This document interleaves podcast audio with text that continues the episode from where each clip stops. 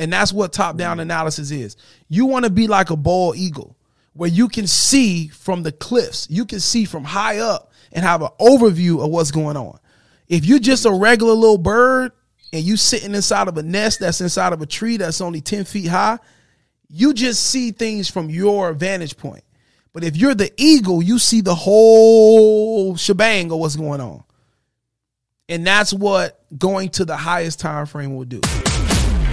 You're listening to the Forex Beginner Podcast with Calvin the New Trader.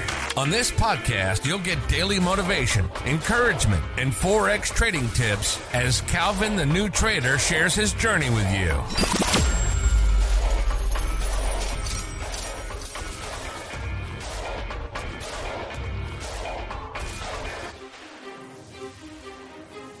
So essentially, what we're doing is we want to see when we're getting into the market, we are trying to form a clear analysis of where price should be going next. That's all we want to do when we get into the market. Okay. Now, you can use the same markups for the whole week. I recommend having a fresh perspective every time you come into the market because your outlook on a trade, like uh, for instance with me, when I did my markups for GJ last night, I saw last night a buy happening for the whole week last night. Okay. Once I got out of my trade and I went throughout my day and I came back home and I started reassessing and marking up my charts again for tonight, now I'm thinking we're going to drop and start going into the sale now based on my analysis tonight. So that's why I just recommend mark up before you get into the market, either the night before or you wake up and then you mark up your charts and then you wait for your trading opportunity. All right. Now, going back into what we're we're doing essentially with these zones is again on the monthly chart, you can start at the weekly, but go to the highest time frame. Get an idea of where the market is. And that's what top-down mm-hmm. analysis is.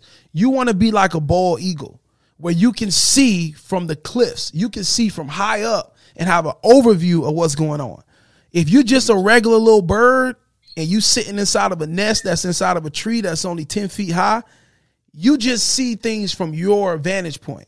But if you're the eagle, you see the whole shebang of what's going on. And that's what going to the highest time frame will do. So once we go there, we drop down now to the weekly. And now we can see, okay, now I see more clearly that, yeah, prices in this supply and demand zone. It's hitting off this monthly support and going up to this monthly resistance. So now I can use polyline tool, I can use trend line tool and put the lock on there, whatever. It really don't matter. But now I can start marking up the highs and lows in the market so that I can place my zones at every point where price peaks out or it rejects.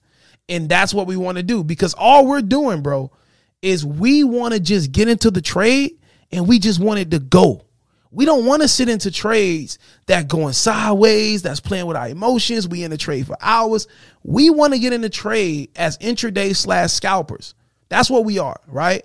We're intraday slash scalpers. We'll hold a trade for a couple hours or throughout the day or for one whole session, or we'll hold it for less than literally a minute you know, depending on how the momentum's moving. But when we get in trades, we want to get in with the momentum. We want to go to our take profit and we want to get out of the trade. So by drawing up these zones, everywhere you see white is where price should be taking off and moving with that momentum. So as you go through the first assignment, marking up your zones, just understand I need to draw up these zones because these zones are telling me where to take my entries and where to get my money. Just think of it like that, bro.